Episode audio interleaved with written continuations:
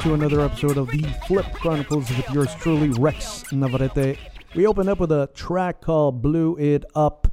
This is an amazing scratch track by the incredible DJ Kuttin Kandi, who is on my episode today. We're going to have a great discussion with her. She is an amazing hip hop pioneer in her own right. That's right. Yes, East Coast hip hop. That's where it all began. She's a Queens girl from New York City, and she was right in the middle of it all as it started to come up. Oh, yeah. So we're going to have a great, fun, family kind of discussion, and uh, we're going to get a little political too. So, you know what? Mm, Be prepared uh, because uh, she's one of the most conscious people I know in the scene. Uh, I've known her for decades. Actually, we, we I, when I when I first came out to New York doing comedy, it was it was it was difficult because you know what, it's New York. It's a very different culture, and here's my dumbass from the West Coast trying to be goofy. Mm-mm, no, it took a while, but New York, I love you guys. You guys have incredible, incredible sense of humor. Thanks to me. Just kidding. But DJ Kuttin Kandi, uh, another Queens girl, growing up in a traditional Filipino household. Hmm, should she uh, go into nursing like her parents wanted her to, or chase her dreams of becoming uh, one of the foremost uh, turntablist scratch artists in hip hop? Um, so we're gonna get her story. So hope it inspires you guys as much as uh, it inspired me back in the day. DJ Kuttin Kandi is also one of our foremost activists within the Filipino Filipino American um, uh, community. Uh, so she's going to break that down for you. So uh, it's going to get political. I know it's it's uncomfortable for a lot of you guys, but you know what? This is what the podcast is all about, right? We're just going to open it up to uh, to uh, that, and uh, we'll see how things go. But it, it turned out really well. I'm very proud of this episode. I also want to thank uh, the folks over at Instarem for making this podcast possible with a grant. Uh, those guys at Instarem are uh, amazing in allowing you to remit money back to the Philippines to your loved ones, to your friends, to whoever you owe money to. You know what I'm saying? Uh, they've got great uh, exchange rates. Uh, they've also got zero fees. And I believe that if you hit the link on my podcast description, you're also going to get uh, 15 bucks off on your first transaction. So thanks to Instarem and I will uh, just take you guys straight into the interview with DJ Kuttin Kandi as we talk about hip hop, politics, and just the state of being in Filipino America. It's, this is affecting, um, I guess, Filipino families in just a more, a more specific kind of way because we are social. We need to see family. We need to be together um, Mhm. and it, it's been it's been it's been rough, especially for like family that I've left behind in in San Francisco in the Bay Area. And you know, Mhm. I mean, they can see each other, but you know, the only way they could see me is through Zoom, and I Mm. can't make a trip up down there, and they can't make a trip up here. You know, un- unless it's in very small batches, and everyone's been cleared for like a couple weeks. But it's rough. This is rough. Um, but and also a lot of Filipino frontline um, health workers too. Right, right. It's like our families are out there. They're being mostly impacted because they are the nurses. They are the people in the the care working world, and they're care workers at home. Yeah. You know, um, and I can't even imagine what it's like to be a healthcare worker. Well, I almost could because originally I was going to school to be a nurse many, many years ago before I decided to say, "Hey, I'm going to be a DJ." Oh my God, you you mu- you're such a rebel. I know. How could you rebel. how could you disappoint all of us like that? but you know what? Actually, maybe not because there's so many Filipino DJs. oh, that's right. Because you did it first. You were one of the first to do it, especially as a Filipina to do it. Yeah. Like, because I remember back in the day, we're talking like the early '90s, right? Am I right? Yeah. Where yeah, you popped up onto the scene, and uh, well, here it is, 2020, and it's like, really, I I can't really see you as a nurse.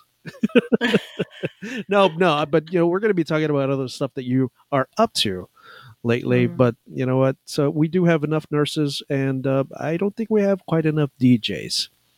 Right, because back then, I mean, in terms of Filipinas, you know, there was DJ Symphony, and when I when I first heard her, I was like, what? You know, that inspires me even more. Right. You know, she was part of the Beat Junkies. She was West Coast too. Yeah. And um, but definitely in the East Coast, I was looking for other Penines. Like, where are the other Penine DJs? And there weren't. There, you know? Yeah, there was one in the mirror in your bedroom, right? was, it's like I'm gonna call myself Kuttin Kandi, like not just candice. Can- Yeah. right? Because you were it on the East Coast representing Queens, New York Mhm. City, right? Mhm. You know, that's where Spider Man grew up, right? That's Oh yeah, Spider Man. Yeah, For real. Actually, where he grew up, that was literally where I was first um, born. Right. in that area, and then we moved to Flushing when I was about four. I Okay. think. Yeah. which so- is which but- is a prim, predominantly uh, uh, Chinese American uh, hub, Mhm. right? Yeah. Were you like one of the only Filipino families in Flushing? Yeah, there was myself and then maybe one other family we met in um, the Flushing neighborhood. But where we lived, we lived in Pominac, um, and uh, which is near, not too far. Everything intersects, but Chinatown itself in, in Queens was a little bit away. You had to take the Q65 to head down to the, the prime area of the Chinatown of Flushing and we were on the other end by Pominac, which was a pro- predominantly very black community, but also like other immigrants lived there too. So then you also had like a very Hasidic Jewish community as well. So like we were really integrated in a very diverse community in Pominac. Okay, Yeah. Okay. So it, but we were definitely near Chinatown, but we would still have to take the Q for the Q sixty five bus. I remember all the buses all my life, Uh, but but yeah, I we were myself and one other family were Filipinos in the, the neighborhood we were in. wow. So, I mean, really, Mhm. how many Filipino families were growing up around you? Hardly. Really? I mean, in in where we were in the community we lived in, like it was myself, my sister, as you know, young people in the neighborhood, and then there was Joanna Barraza and her sisters, Jeanette, and she all they were all J's, and uh, they were Joanna Barraza, how did she get into the story here? Oh, because she's a she's a major influence in my life when we were younger. Because she was the other Filipina in in the school, my whole school, other than me and my sister. Did you guys go Her- to a public school or private school? Yeah, we went to public school. Okay. We went to PS one fifty four, public school one fifty four. We were all numbers back then. it's like no names, not named No after a president or like a like a civil rights leader. Nothing. It was just like one fifty four. right, everything was one fifty four, and then my junior high was one sixty eight. Wow. Oh my gosh! And then when you go to college, it's like in the two hundreds now, right? Yeah. there were some schools with the names, but the ones with the names in well, high school was different. High school we definitely had names, but the middle schools and the elementary were all numbers. It was so odd. Um, but we we were all in the same neighborhood. Actually, you know what? The movie have you remember the movie Coming to America? Eddie Murphy. Yeah. that was my neighborhood. No way. Yeah, Wait, they didn't actually film in that neighborhood while you were living there, were you? They filmed that film when I was living in the neighborhood, and and the movie the the McDowell's was not really McDonald's; it was actually Wendy's. wow. Yeah, because when I looked at it, uh, I was like, "That's not when that's not McDonald's. That's Wendy's." I mean, they did name it McDowell's anyway, but Oh, please don't. Please don't tell me that that that movie was not a documentary. Okay, no, because uh, to me it's real. It's like a real story. You know, this is like uh, uh, the original Black Panther, right? You know, Mm. yeah, I mean, there were so many things about that film um, that showed our community, but also kind of like it didn't show the other great things about our community either. You mhm. know, about Pominac and Kew Gardens and the neighborhoods that we lived in. Mhm. Um, you know, some parts were kind of exaggerated, but some parts were also just very true. Like growing up in the 80s, um, I remember just how we had to be careful in our park neighborhood parks because there were so many um, broken um, heroin needles, those kind of things, um, the things that were happening in our community that was such a big message back in the early 80s. Like, don't be careful, clean up the parks kind of messaging that was in the 80s, I remember. Right. There was so much messages in the, the 80s back then.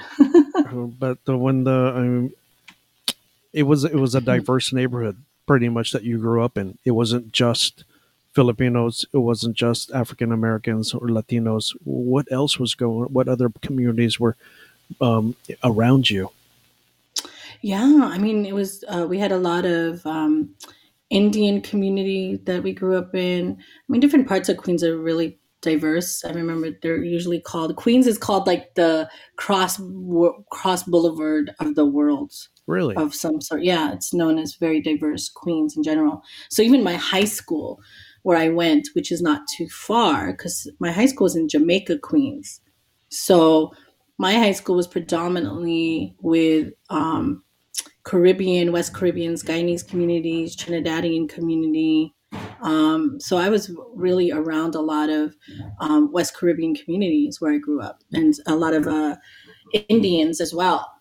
but it was a predominantly Black community in Jamaica. Mm-hmm. So where I went to high school was completely different than it was in middle school and elementary because it was a lot more diverse in terms of different ethnicities because you did have you did have some asian kids of course because flushing's not too far i mean we are in flushing but chinatown flushing was not too far but we also still had um, different or uh, community diverse communities in my elementary whereas when i got to um, high school, it was predominantly Black, South Asians, um, Guyanese, West Caribbean. There were Puerto Ricans in my school as well. Um, so I grew up in a pretty diverse community all around, whichever high school I had, whichever school I was in. Mm-hmm. It didn't sound like there was a lot of white folks. There's no, a lot of no, brown, no. a lot of brown going around, huh? Yeah, not at all. I mean, there were a few whites here and there, but not not major, mm-hmm. no, no major majority of white folks growing up with. So that that that background kind of got you prepared for uh, the career you chose to do, right? Mm-hmm. Because yeah. you're in you're in you're actually there in New York City when hip hop started. Mm-hmm. And mm-hmm. and um, I mean, how did that how did that seep its way into your neighborhood? Mm. Yeah, I grew up in a time where I mean, hip hop in the 80s um, was very presenting and presentable. It was everywhere, you know, like you couldn't be a New Yorker. You could have been into other genres of music, but you would still know hip hop. You know what I mean? That's how New York City was like. Like you could be into like punk and, and still be in hip hop. I mean, actually, the punk and hip hop community, um, from what I know from a lot of the pioneers of hip hop, always shared how a lot of people were into punk, but we're also we're really also into hip hop. So a lot of the origins of hip hop talked a lot about that. I believe Popmaster Fabel, who was a pioneer of hip hop and part of the Rocksteady crew, often talks about the um, both of these music and people in those genres of music who and the culture of both communities really merged. Um, and I believe there's a documentary out on that. I'm just totally slipping my mind to the, the name of it. Mm-hmm. But for me, uh, growing up in New York City, you just could not know or be around, not surrounded by hip hop. And as it really emerged into a more mainstream days in the 80s, um, and and it was it was just at that point because you had Run DMC out, you know, you had um, and then and then it started becoming really popularized where it came into our fashion, right? So like I remember when LA Gear had uh, their light light lighted shoes that was like became a thing too if you were into hip hop.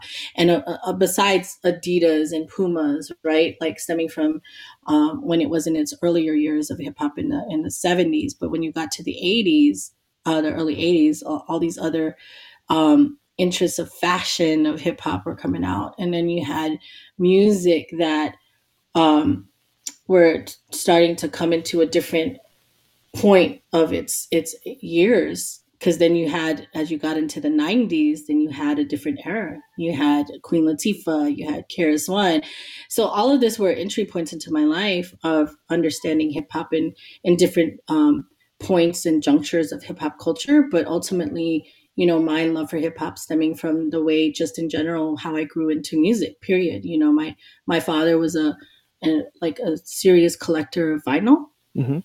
and he played music my whole life growing up.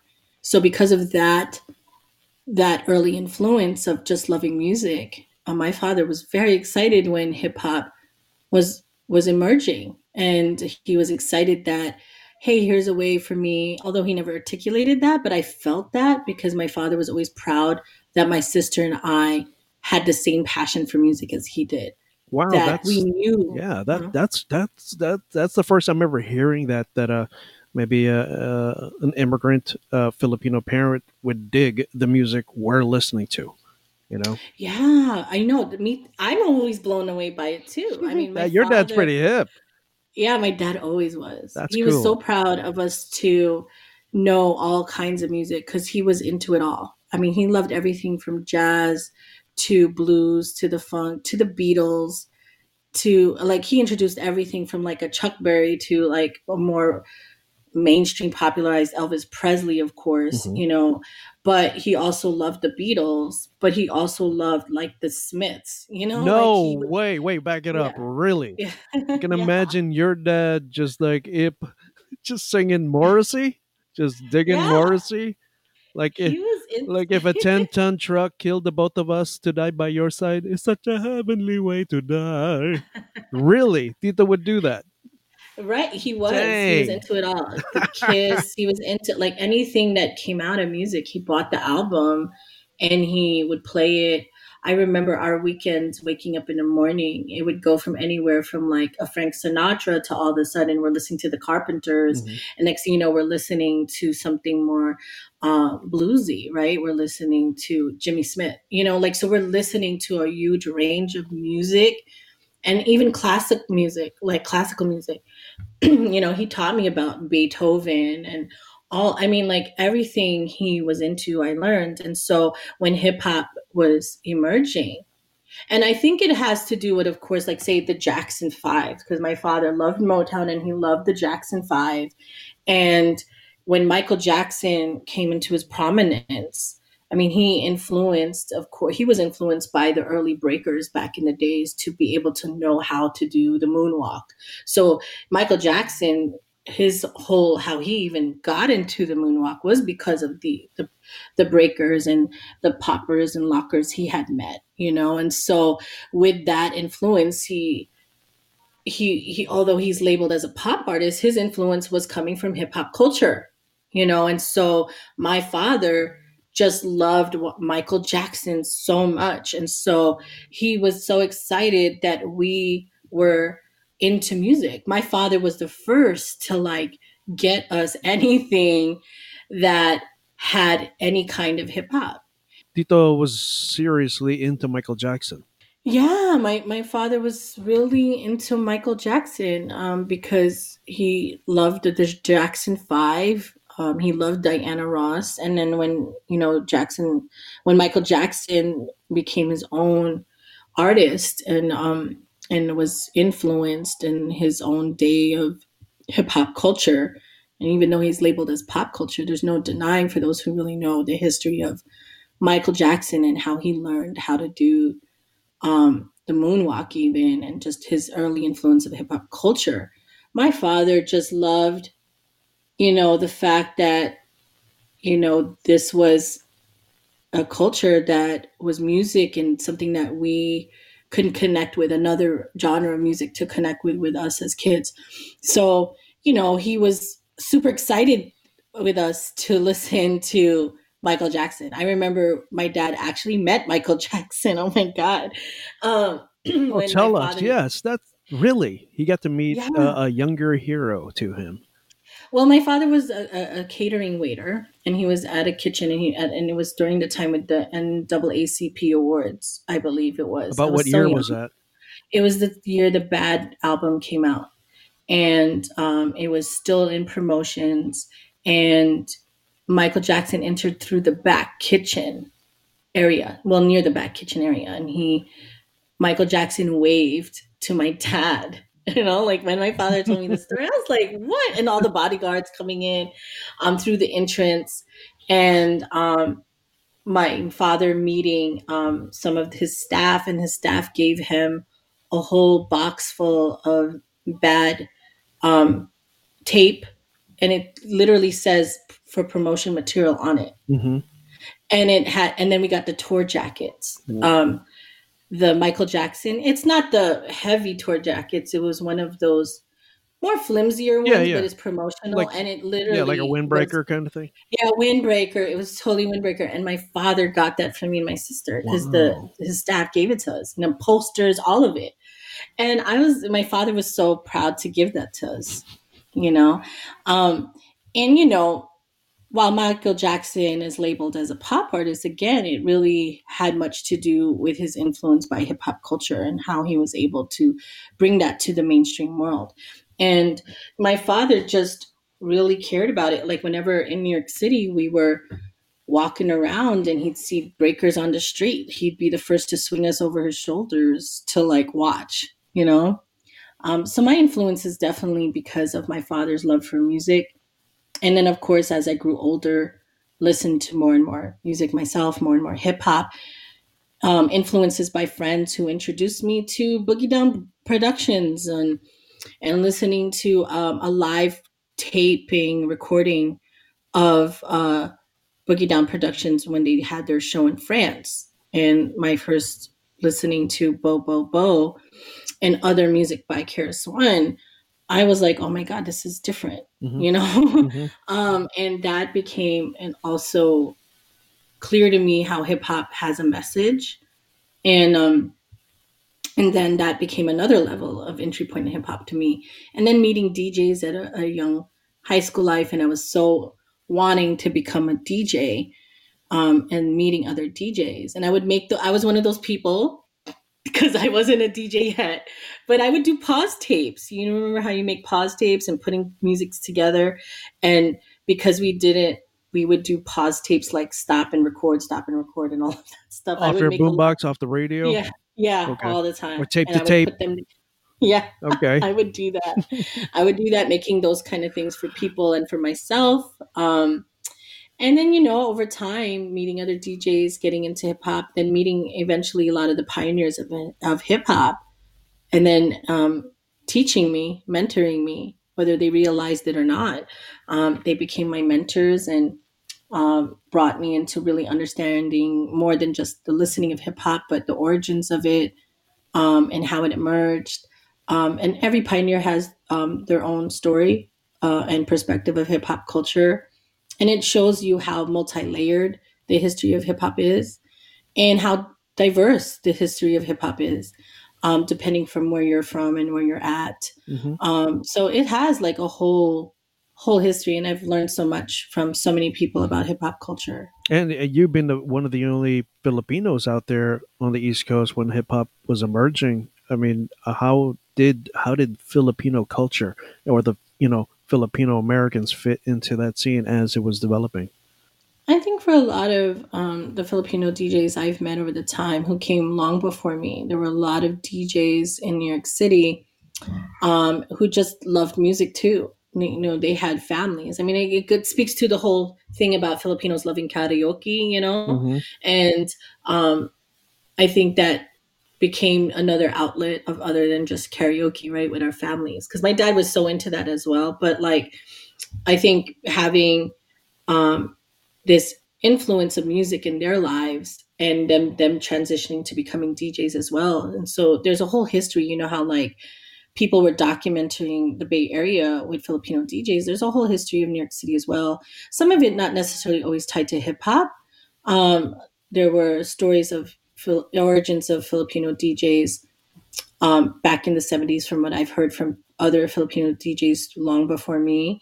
But then around the 80s and late 90s, um, early 90s, there were a whole scene of Filipino DJs that were playing hip hop music in the, in the 90s, um, and a whole scene. But in terms of really embracing and understanding hip hop culture, I would say my my DJ crew, the Fifth Platoon, were definitely uh, the one of the first in New York City to really um, lift up Filipino DJs um, in New York City at the time, and uh, we were, you know, bringing in um, and understanding that hey, we were elevating. Hey, here we are as Filipino hip hop DJs too, um, in the East Coast, and so you know people like DJ Roli Rho, who at the time was my partner, and he was also my crew partner.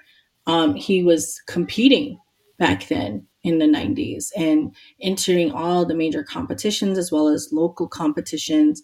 And he brought you know the figure. And while he's no he's no Qbert in per se he's his own dj but he was definitely a major staple in new york city to a lot of filipino djs i mean everyone in new york city cannot deny in the filipino community how much of an influence uh Roli has in their life um and brought in um, you know introducing like hey to our own filipino communities this is hip hop culture this is part of hip hop culture djing and here's we compete too.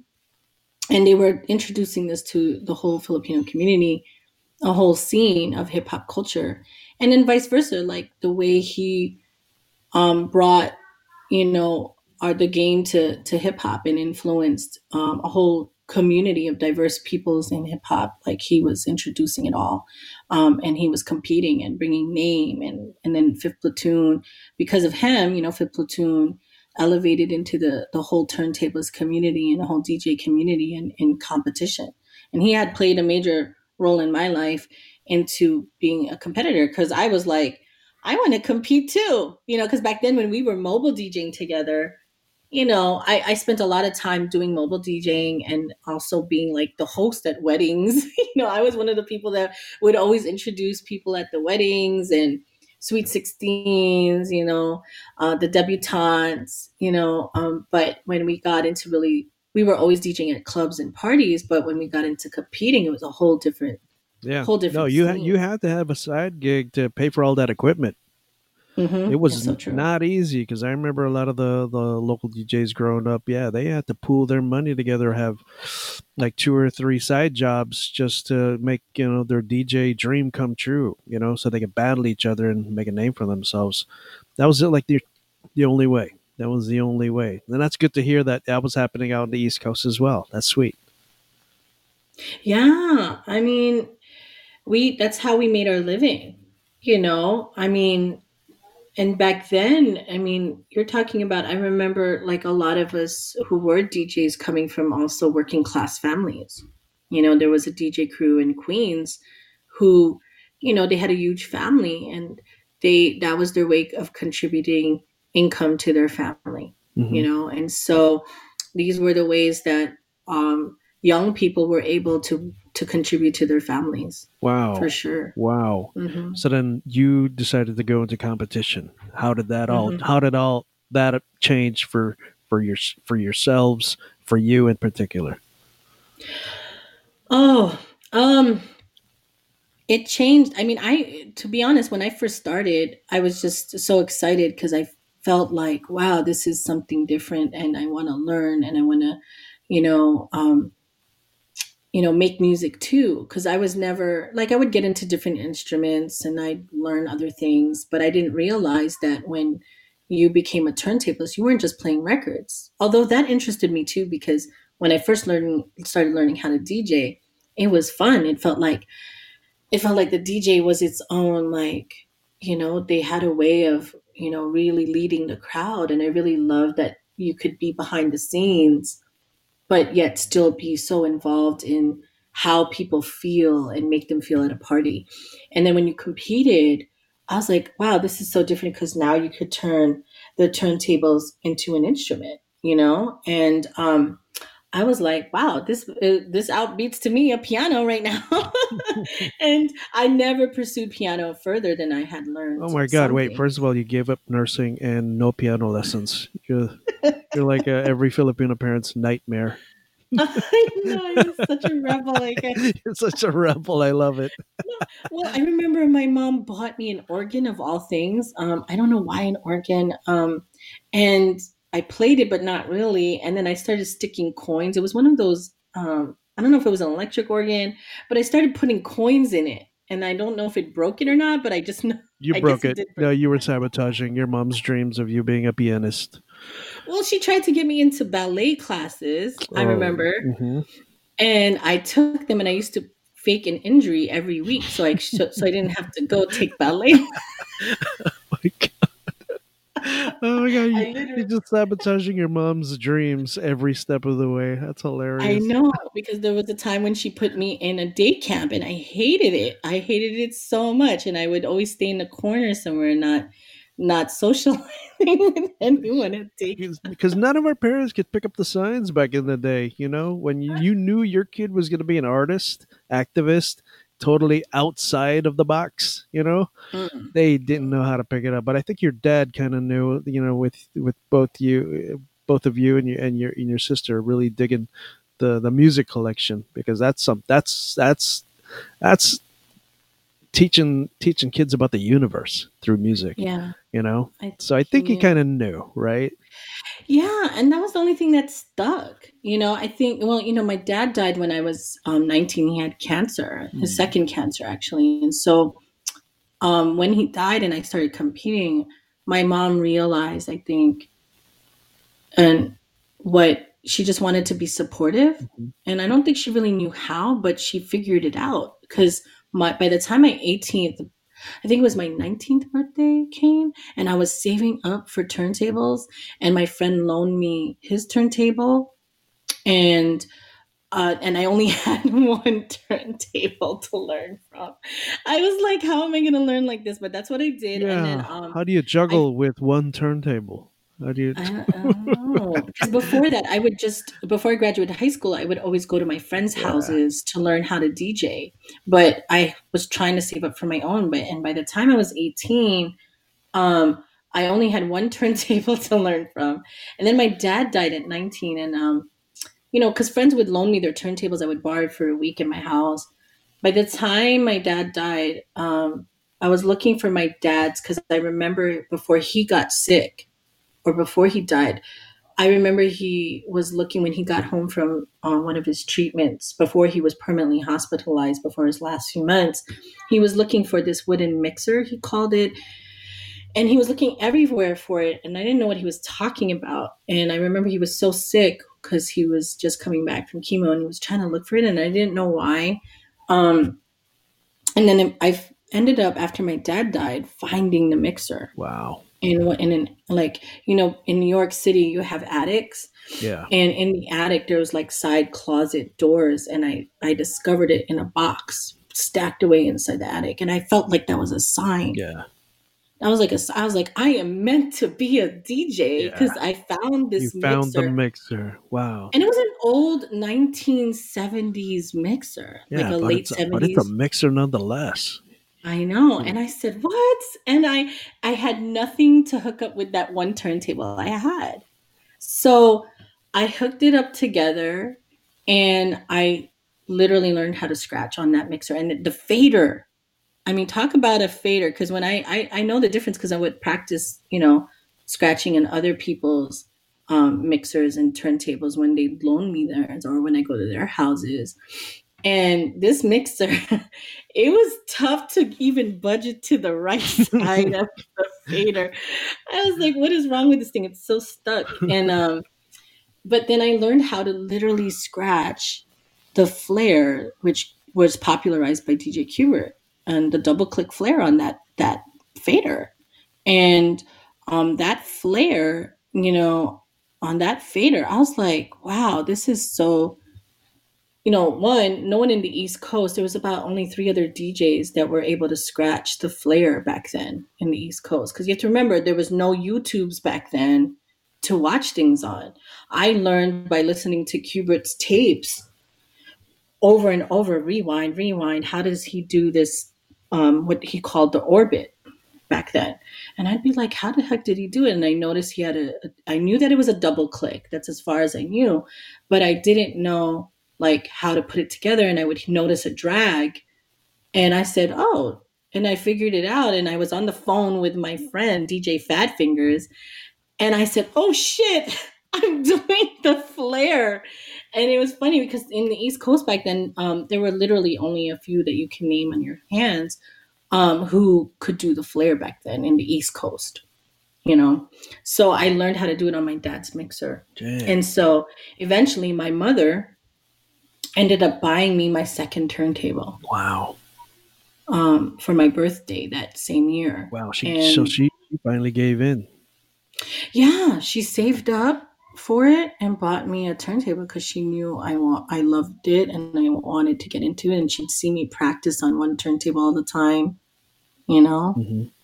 Um, and that's how I knew that even though she didn't understand it at the time, she wanted to support me. Especially my dad had died, and then I remember my first competition, um, and I was flying out um, to Texas for one of them, and she said, "You you know, if your dad was alive, he would have wanted to go with you."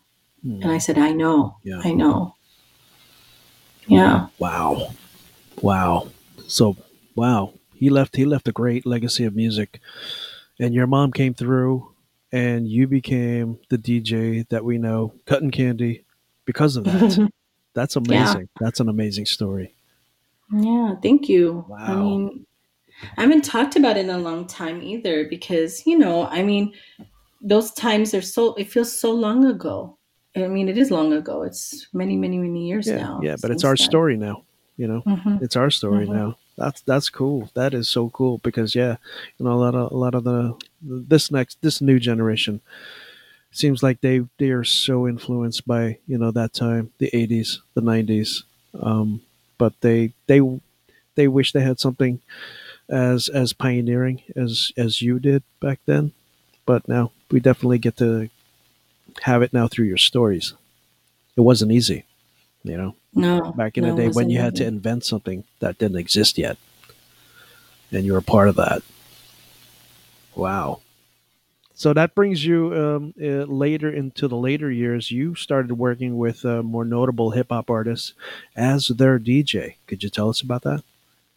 Yeah, um, I went on tour a lot with a lot of um, artists, you know, over the years, you know, and done a lot of show lineups with a lot of folks, you know, that we know today, like the Roots and, uh, you know, being openers for someone like Jay Z way back in the day when the Fifth Platoon. I remember one of our shows, it was in an award show too. It was one of the online hip hop awards when online hip hop, when um, it was called sohh.com back then. I remember that one. I remember, um, you know, we were opening up for a couple of artists back then. And then I remember the year me and my crew opened up for MC Lyte, you know, and that was really powerful.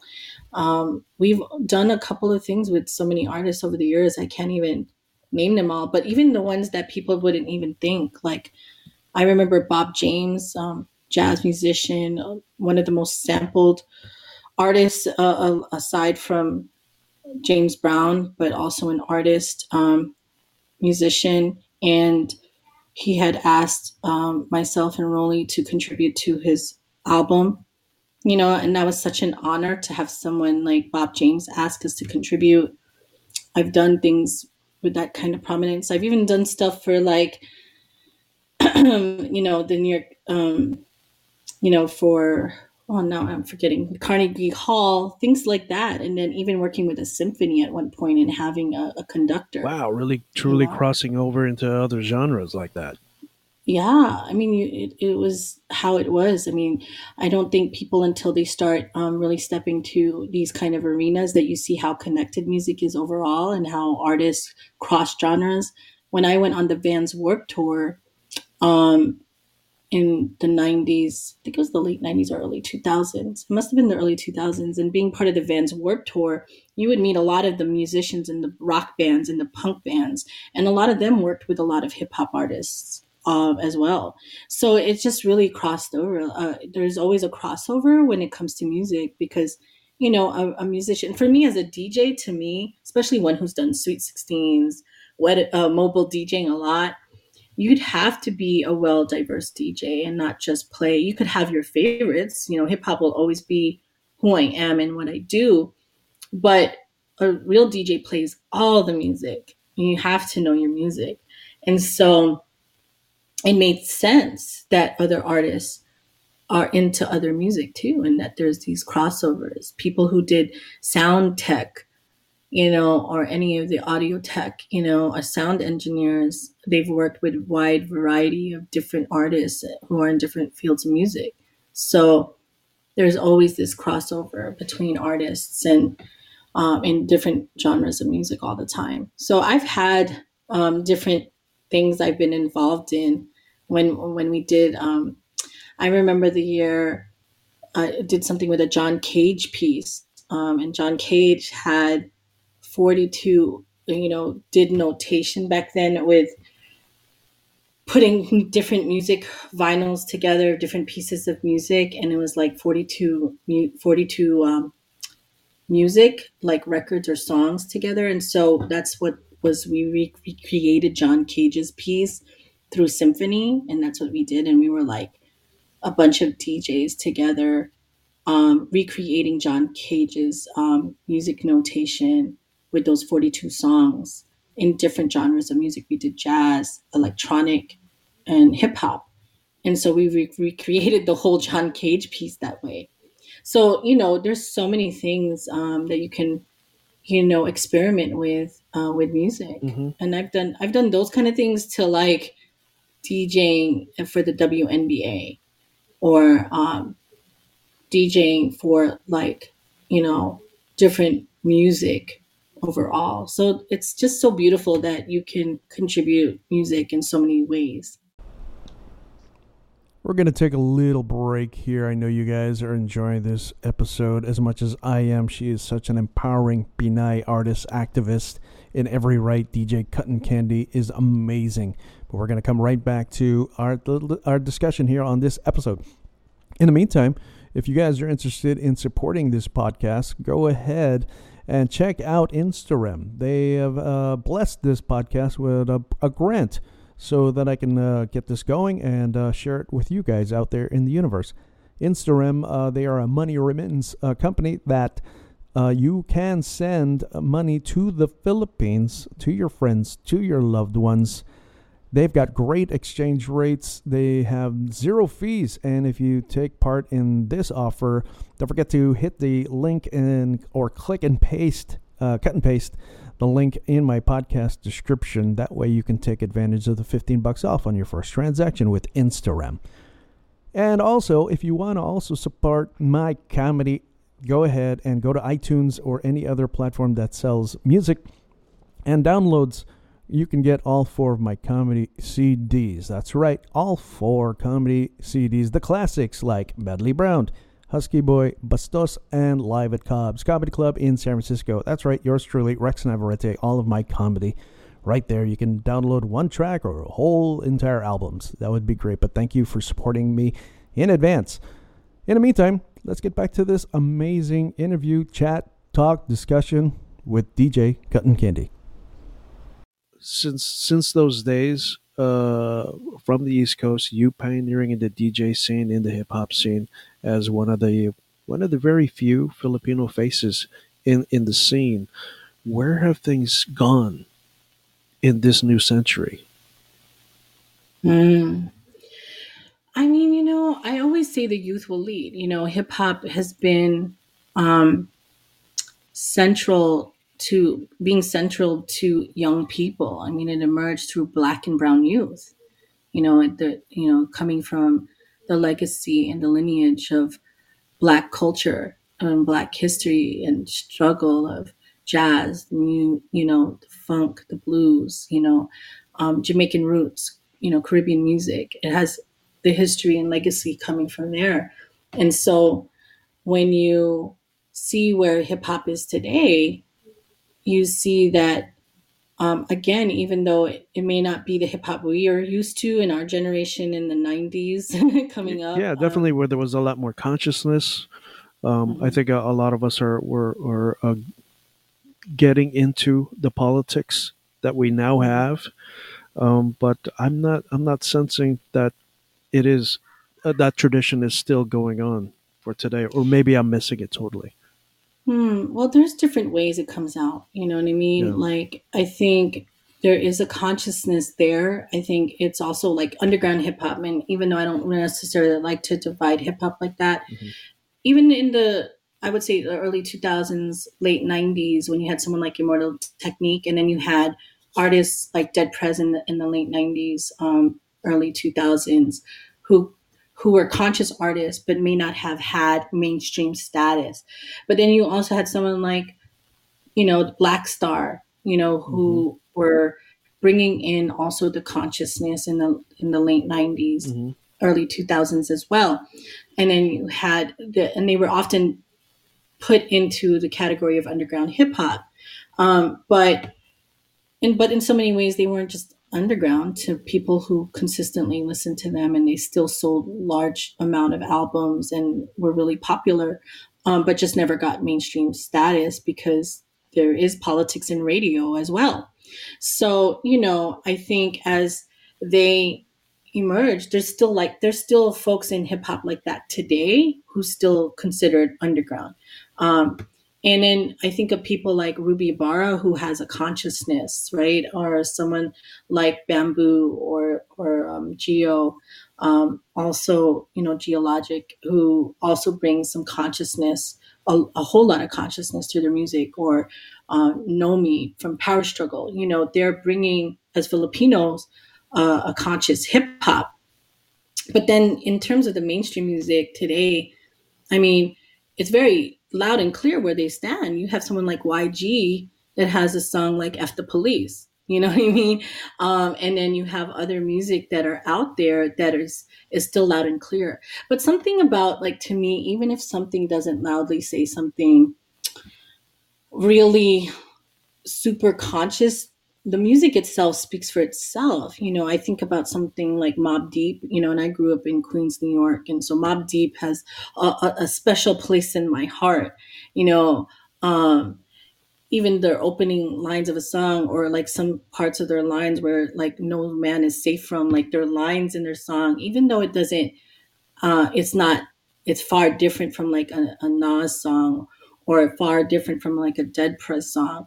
Something about their lyrics speaks to the truth of what's happening in their communities or their experiences. And to me even though that may not be labeled as conscious i think there's some kind of consciousness because it's speaking certain truths that they're experiencing in their lives. So even today with certain music it may not be the same thing. I think there's some level of like what are they bringing um, that sense uh, to to um, to the community in ways that young people see it that we may not understand how young people view their life. What is, what is the message? To me when it comes to any kind of um, any kind of communication i'm also listening to what people are not saying Mhm. and why aren't they saying it?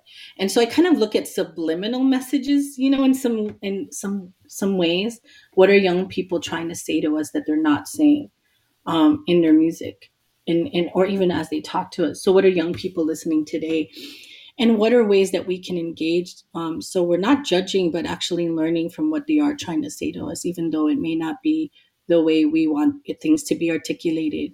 Um, as one who likes to work with young people i try to you know not judge them from what they're listening to but kind of really understand more Yeah. um, and listen more so i can engage better and see where they're coming from Yeah. So, in going back to uh, our current Filipino Filipina hip hop artists, um, how is the message changing, or is there is there something new uh, from from their lyrics, from from their music that uh, that didn't happen like in the two thousand early two thousands and the nineties? Oh, well, I, I mean, I remember when I first heard of Bambu, um, maybe the early 2000s, a little bit after the 2001, I think. And I was told um, about Bambu, introduced to, to his music because of Isang Mahal from Seattle, the poetry group. Mm-hmm. And they introduced me to Bambu. And they were like, What? You never heard of Bambu? And I was like, No, put me on. Because I was listening to it when on a, on a, on the, we were on tour together driving in Florida, I remember. And um, they introed to me to, about Bambu because he was West Coast, you know? And I was always the kind, and back in the day, and I'm still like this now, any artist, especially if you're Asian or Filipino, I'm, I want to support you and I want to put you on or I want to play your music and I want to introduce it to other people. And so I remember um, listening to Bambu when they played it, I was like, oh my God, I got to support this person, you know? So I remember emailing Bambu um, months later. And I said, hey, I just want to say I love your music. I'm a fan already. And he emailed me back and we became friends ever since. And he told me when he was coming to New York and we became friends ever since. Mm-hmm. You know what I mean? And and I, I remember my show in Jersey. I had a show in New Jersey and I no one heard of Bambu in the East Coast, and I wanted to put him on. And I only had a 30 minute slot. And um, I told the promoters, I was like, look, I want to put an artist on. Can you put him on? And they're like, no, unless you put him in your slot. And I said, I don't mind doing that because I want people, people need to know who Bambu is here in Jersey, you know? And I cut my show in half time to give him a slot. Um, and had introduced him on stage. Um, and he performed and and people were not were not ready. You know, it was so different because I remember my first show in the in the West Coast experiencing not my first show, but my first time experiencing how conscious Filipinos were in the West Coast. Not that there wasn't any conscious people in, Philippi- in Filipinos in New York City, but it was very different I was one of the few young people um, who were emerging in consciousness and who were doing things with organizations and in my early stages of learning. And when I went to the West Coast and the Bay Area and I went to an event and I saw Filipino fists in the air, I was like, oh my God, I need to move to yeah. the Bay Area. Oh, yeah. Like, I was like, I need to move to the Bay Area. But I felt like I could never move from New York City because I felt it was a responsibility for me to stay in New York um, to bring that to New York City. Mm-hmm. Um, and so I felt like I will move when I know it's ready to move, when there's more organizations, more Filipino organizations in New York. That was my commitment um, to stay in New York until more people and more young people were organizing. And so, long story short, you know, when I say people weren't ready, they just were not, they were not, they didn't know what consciousness meant. They didn't know like someone could be political. And I remember when Bambu and I, when they did the uh, whole American flag Pledge of Allegiance thing, we did not stand up. Mm. You know, and everyone were looking at us like, oh, mm-hmm. "Oh shit," mm-hmm. you know what I mean? And they, um, and those trouble, time, those troublemakers. Who invited them? Nakok trouble. I know we so were, and then you know at that time and that juncture of my life, people were like, you know, Candy's changing. Mm-hmm. You know, she's becoming very Black Pantherish, and I was like, and I was reading forums because if you remember back then, there were like these forums, and I was like, okay. I said, well, I don't know what to make of this, but I'm honored to be uh, labeled alongside the Black Panthers, but okay. you know, I can oh, never be a black. Awesome. I'm not black, but I yeah, I but we can be allies. But still, that's bad enough, right? Yeah. Right. Oh so, oh my you god, know. you you can imagine uh, being at one of my first comedy sets in New York City. That was mm. rough too. That was rough because mm. I was bringing West Coast goofy consciousness and all Filipino material. They were not ready as well. It, it took it took a few more trips to mm. you know to bring that uh, what we were doing on the West Coast to you guys, and and then we all became you know blended uh, eventually. But yeah, it was early. It was early it struggle. Was, it was in New York City, but and then um, so now going to present day, you had that back then, and then you have someone like Ruby Ibarra, right? I mean, when I've heard album like i was always a fan of ruby by the way because i paid attention to all her poetry mm-hmm. and her i watched a bunch of her videos i knew who she was for a long time because that's how i am. Like when i find out you're an artist i am gonna check you out i'm gonna support you. That's just how i am. So i already knew who ruby was and i was a fan back already. So when i her album dropped oh my god i cried. I like cried. Her album was more than just like, okay, let me just talk about consciousness. Like her album was a story, a people's story. And it just, it talked about all the things and every experience I've ever had or what I felt others I knew went through. Um, and it was so beautiful. It was, it was, I feel like that's a classic, a legendary classic album that spoke to my heart. And I messaged her right away. I was like, Ruby, your album was just golden, just golden.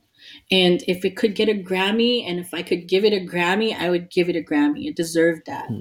Not to say that other artists didn't have that, but there was something about Ruby that brought just the delivery, it kept checking off all the, the boxes mm-hmm. you know? It had delivery it had content it had principles it had like the flow her different flows that she had in there. I mean phenomenal. And the storytelling beautiful. The writing the it was just very well done album. And the way she brought it and she brought different kinds of feels to it. So it had laid back feel it had a very west coast feel but it also had trap music. It was it spoke to all different ways of of how music should be not stuck in these like confined confined ways. Our music is supposed to bend and and and um, connect with people. And she did she was really really brilliant at the way she wove in different feels of her album. Um, and i was just blown away by it. So there, there's that difference. But i would also i'm also really proud to say that a lot of the filipino artists um, that i've known from back then to now um, always brought a, a, level of consciousness. And even those the ones who weren't like i remember someone like noah lazarus from who was from East Coast, a Filipino artist, one of the first Filipino MCs of New York City that really could also just phenomenal freestyle MC. He wasn't conscious uh, the way a Bambu is, um, or you know, or Kiwi is, but he had delivery. He could freestyle. He could like bring it. I mean, he's one of the illest freestyle MCs I've known um, across you know, race, mm-hmm. you know, and um, he was just phenomenal artist. And now he lives in the Philippines, you know, um, back and forth from the Philippines to the States. Yeah, though those are crazy hip hop scene out in the Philippines, you know, me just going back and forth. Yeah, it is, it is matured. It has mm-hmm. totally matured. And, um, man, uh, really, they, this is a universal thing, but I think uh, with you, East Coast uh, hip hop uh, Filipino artists and the West Coast really really kind of laid the foundations for what's going on over there in Manila. I mean, yeah. I mean, you had someone like Mike Swift, who's from Brooklyn, living out there, yeah. leading the way with the battle scenes. Oh my gosh! Right. You, you also know? got you got Pica- you got Picasso um, from the Bay Area. yeah. You got oh god, who else is out there? Uh, a lot of a lot of guys are going out there producing music too. Um, mm-hmm. But it's but just to hear um, conscious Filipino Philippine rap in Tagalog I, I thought mm. I thought that would never happen, but you know what? I mean, like Francis M, um, Glock Glock Nine, um, but man, just like wow, you know, yeah, it, it's just becoming a, a, tighter circle for us. It it totally is, and it's bringing it's it's elevating things, a, a messaging that's so needed, you know, and to challenge a lot of the colonial mentality, the colonized. Mentality. Oh yeah, that's our unending mission for a lot of us artists who are who know too much. Mm-hmm. you know, it's like it's like stop talking like that. You know too much. You're not supposed to know that. Stop talking. You'll make the trouble. like really, that's what we're designed for, Tita. We have to make trouble right? Yeah. Because you know yeah. when everything's all cool, and that's when they come through and they get you that second turntable, right? Mm-hmm. Right? They're just scared for us because they love us, you know.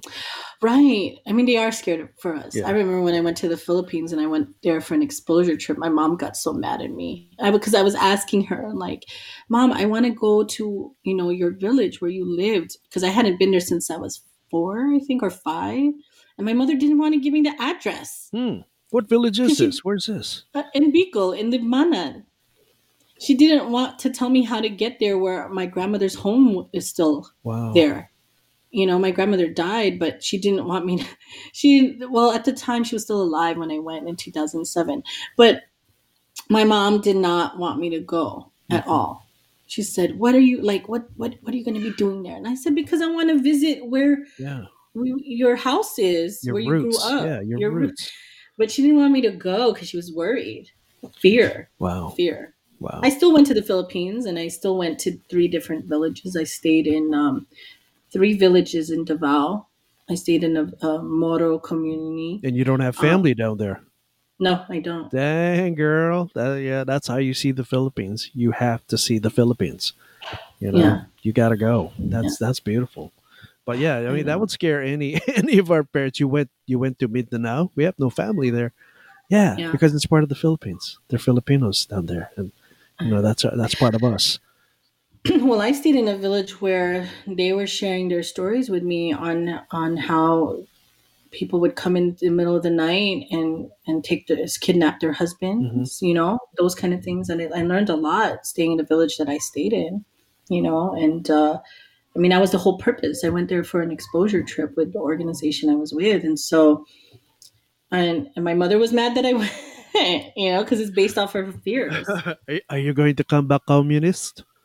You will Yeah. be you will become communist, and And then my resp- yeah, that was my And? response. I said, I said, so what, mom? I'm in a, a communist.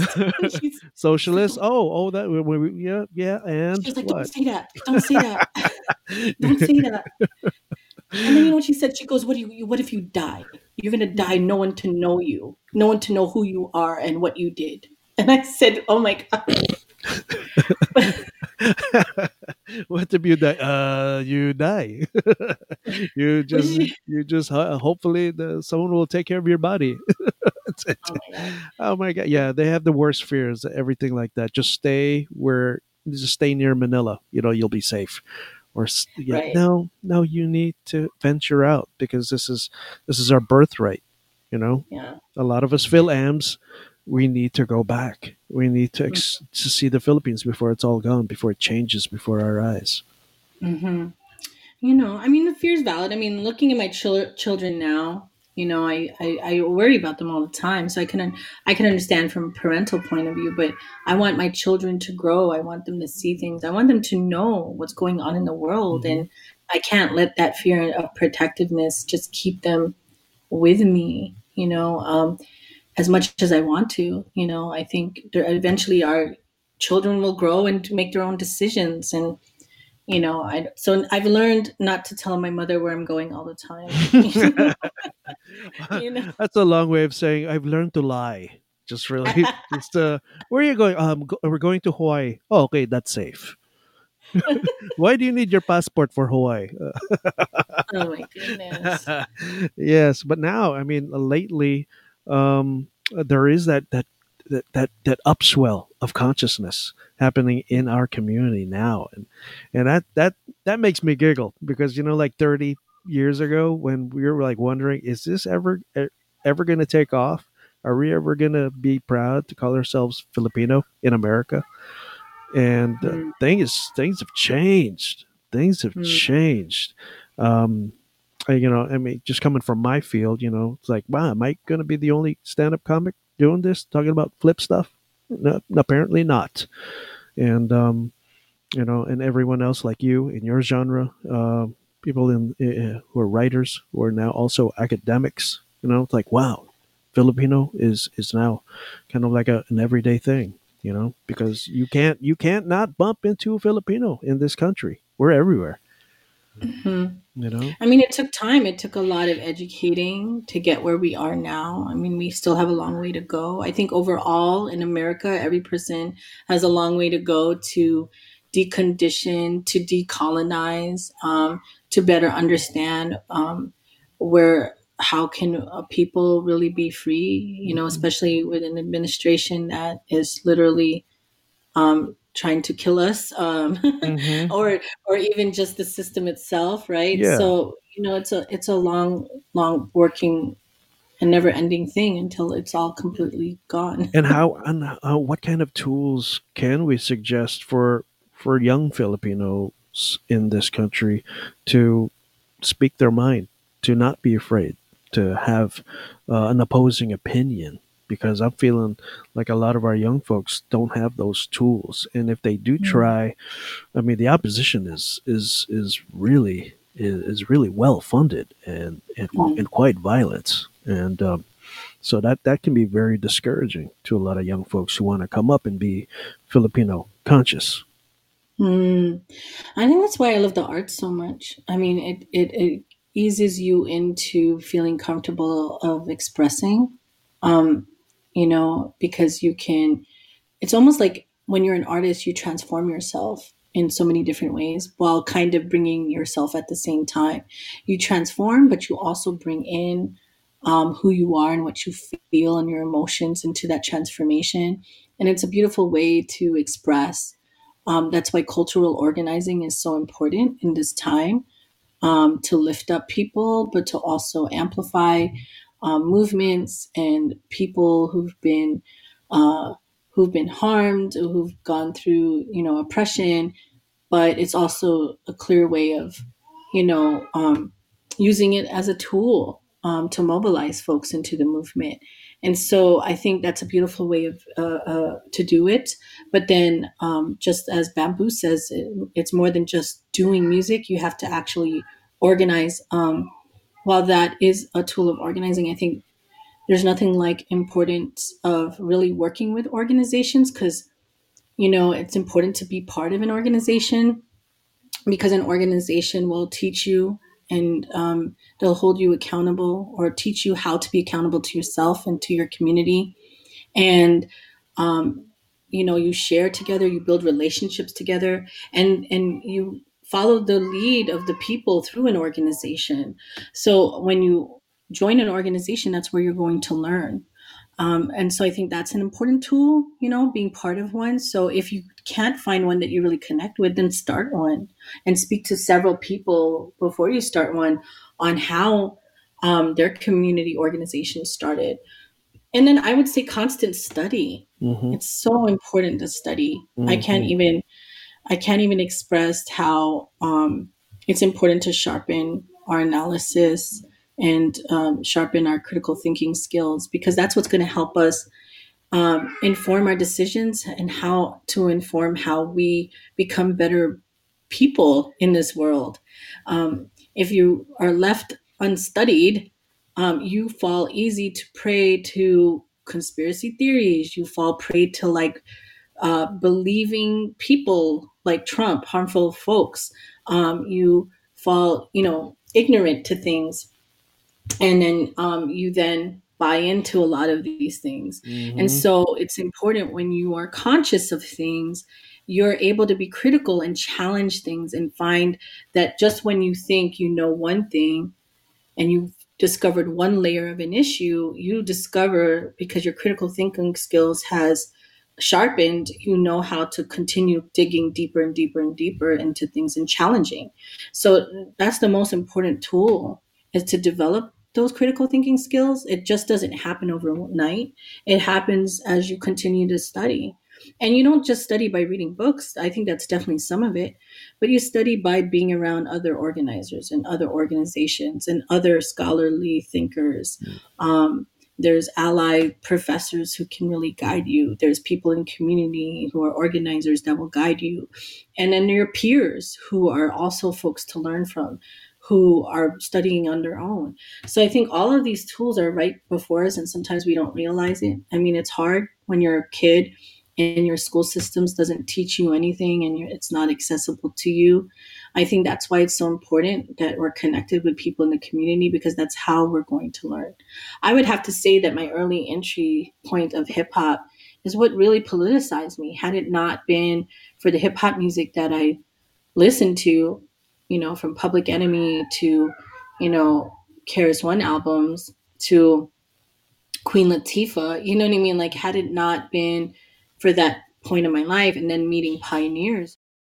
We've got Filipinos who are kind of like on every part of the spectrum politically. And but we've mm. got we've got a lot of we got a lot of stuff to deal with in this country right now this week, you know, with uh with all the demonstrations, the violence, um, and the opposing sides, and and I'm I'm seeing a clear clear division of uh, of our own community. I mean, just in terms of just like who are you're going to vote for this November, and uh, we are we are some avid Trump supporters, and that that was a big surprise to me. Um, uh, but you know what?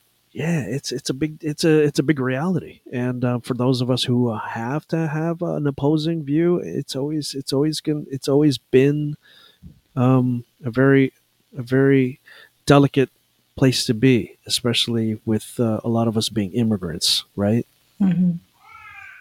Yeah, I mean, where we are now, um, I mean, it's it's a lot of, you know, we've come a long way in terms of when we brought up folks like Ruby Ibarra today, right? Mm-hmm. But we're mm-hmm. also still not where we could be. And that speaks to how much more work we've got to do in politicizing folks and bringing consciousness to people. And it's going to take a lot of education. Um, yes, one thing to address that we have a, a person in office in the White House who's um, really proceeding with this messaging of fascism or instilling fascism in this country that's always been present. Um, i don't think i don't think white supremacy has ever left. It's always been here. Mm-hmm. and it's just very um, emboldened now. And because you have someone who is emboldening uh, white nationalists in this country um, to enact and um, and they're being more loud and clear um, and they're also showing how connected they are to the systems that are in place. Uh, we've always known that for those of us who are organizers and who are conscious, but it's becoming more and more present than we've ever realized, and um, or showing its face. It's showing its face because you have a person in the White House who's a fascist, who is problematic, but it also speaks as really a realization that ways in which we're able to have someone even in the White House speaks to the ways in which white supremacy has always been part of that system, anyhow.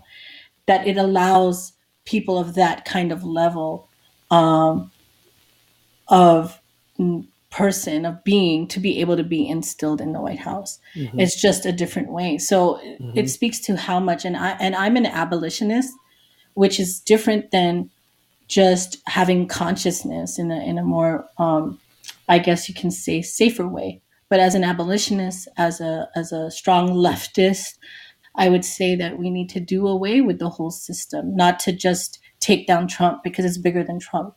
Because if it's not Trump, it's someone else that will seep into the White House. Because it's it, what it's showing is that someone can easily step in to the White House to be loudly and proudly connected to white nationalists, not hidden anymore. It's actually they're daring to show their boldness of being connected to white nationalists in this country. And as an abolitionist, I don't believe that it's simply just Trump. Do I think, yes, there's a strategy here? We cannot allow to have someone like Trump in the House. Um, we we definitely need to take him out of office and we need to work towards abolishing the whole system that's mm-hmm. in place because it hasn't been working for us um, a long time and you know i'm not going to judge what other people's strategies are and who they're going to vote for i'm one of those folks that don't shame people for voting or for not voting because i understand that disenfran- voters disenfranchisement is real um, i know that voter suppression is real um, and I also know how people are lost their faith in a system that allowed Trump to even be in this mm-hmm. place. You know what I mean? Yeah. But at the same time, there is some strategies we need to take, and and sometimes it might be. I think everyone has their lane in their work that they've got to do, um, whether that's electoral politics or whether that's working with a strong grassroots organization doing more radical things. At some point, and I think we are at this point where we need to align, and we may not have the same strategy, but at some point we really need to align in our strategy to really push forward to really dismantling a whole system because time and time again we're always having left to vote for the lesser of two evils all the time and why are we here again mm. i think this this situation we're in is definitely one so dangerous to have someone in the White House who got away with executive order out of executive order, completely chaos going on, complete chaos that I than I've ever seen any president has ever done. Although it is to be fair that there has been presidents in this country, whether you're Dem or Republican, that has been super problematic and you know so there are definitely things beyond that and i'm a third party typically but i will vote where i need to vote and strategize when i need to especially for local politics you know um, but i definitely do think that there's some strategy that we need to do. And then on the other note is also to politicize and continue building critical consciousness. You know, in my own organization alone, I've seen an uptick in like a lot of people have joined my organization because I think people know that they have to start doing something, that it no longer is acceptable that you're not involved and that you just don't care. I think I, I also find it hard to believe that people don't care. You know, as an organizer, I like to believe everybody is organizing something, whether they realize it or not, that they're an organizer already. They're organizing something. Mm-hmm. I just think people need more tools in their toolbox to figure out how they can be better contributors to the movement. And so, and let's be real, capitalism has kept people from organizing because they're working, they're surviving capitalism every day, they're struggling, they're trying to give to their community, give to their families, their loved ones, their caretakers, um, and they're trying to take care of themselves in the midst of it. Um, and capitalism has not allowed people to organize sometimes. So I I think it's more about how do we create and foster spaces so that there's could be more people into the movement and build people's consciousness and build build power in people that already have power but need to incite it and bring them in to be part of it. And I think this moment that we're in has made folks realize that I can't just be in the moment of like, oh my gosh, I need to do something, but oh my gosh, I need to be part of the movement. You know, and I think that's what's bringing folks more people into the movement now because I think they're starting to realize that I can't just care about these issues and I can't just simply, you know, um, you know, be in pain for, you know, other people and, and hold that. But I also need to be part of something greater than just myself and, and really, and there's different ways to contribute to, to the movement. Um, you know, I think disability justice organizers have, have shown us the way for a long time, how we can contribute to the movement in various ways. Um, and you know, I like to lift up what people like Adrienne Maree Brown always talks about that small is all, small is good and small is all. So even if you just join an organization and you may not, you may not be at the front lines, that's okay too. I think just being part of a, an organization and um, sharing knowledge with your family is a big, big thing. Um, you know, I'm one of those um, uncomfortable people at the dinner table that will tell my family. Uh, so you understand that this Thanksgiving thing is super problematic. That's right, me. Right, exactly. Mm, I know, right? That's me too. But we still make the turkey. Yeah, yeah, yeah. Um, you know, God, we're we're we're ever evolving, ever adapting. So you know what? That's just uh, hey, it's this is this is just where it's at. We just have to activate, you know, rather than spectate and um, and for a lot of folks that that is a difficult choice. It is but you know what? With hopefully they could fi- follow your example because really um, what you've been doing as an artist really bleeds over into your activism and your organizing today. And uh, i think that just creates a more whole person especially uh, we need more whole people these days. Mm-hmm. and now that we're both parents you you know doing your thing and and um, yeah we are laying yet more foundation for uh, for for these uh, for these future you know activists, future artists. Um, right.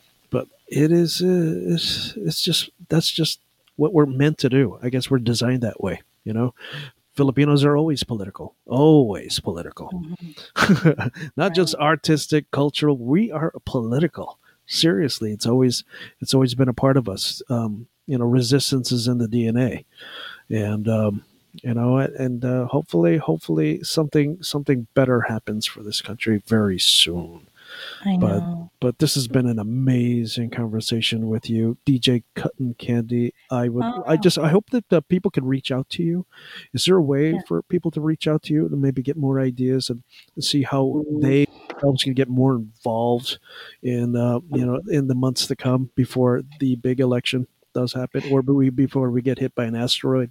Oh, gosh, hopefully not. Oh my God, I saw that article and then I read it. I'm like, okay, it's a smaller thing, hopefully. But uh, I was like, oh no, nothing else, please. Um, but uh, yeah, they could reach me, you know, on Facebook, on my uh, Facebook page or my Instagram at at Kuttin Kandi. You know, so just find me there, um, and you know, just drop me a line or go to my website and you could contact me there at djkuttinkandi.com.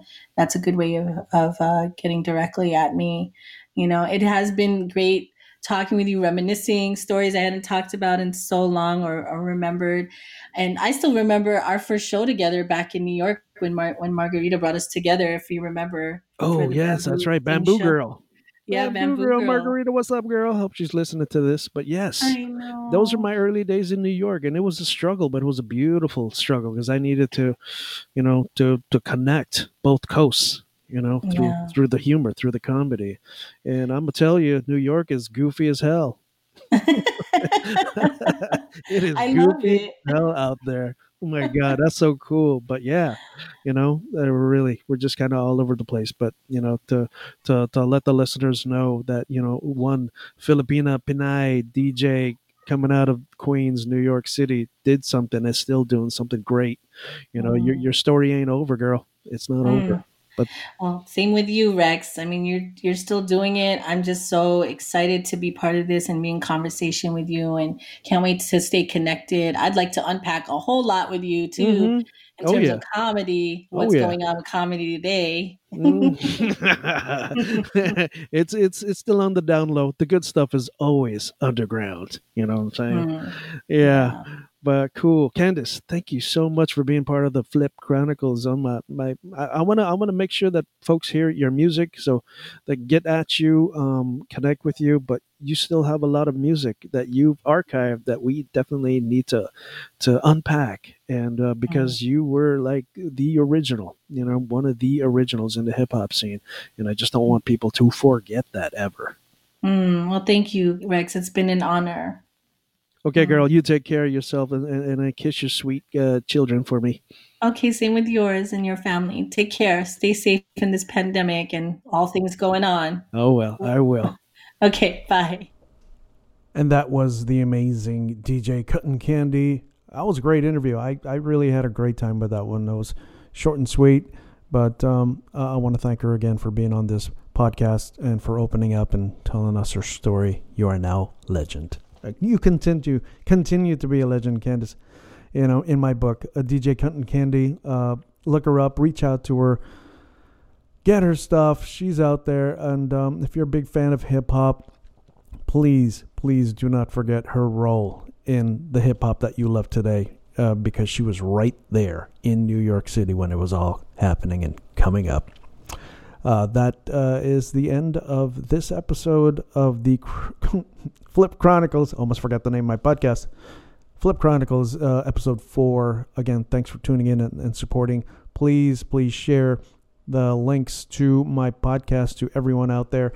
Uh, and also let folks know that if they do want to send money to the Philippines, go through Instarem, who's uh, been kind enough with a grant for this podcast, Instarem. And all the information is at my podcast description. You can send money to the Philippines through them. Uh, uh, they're a great company, so please support them.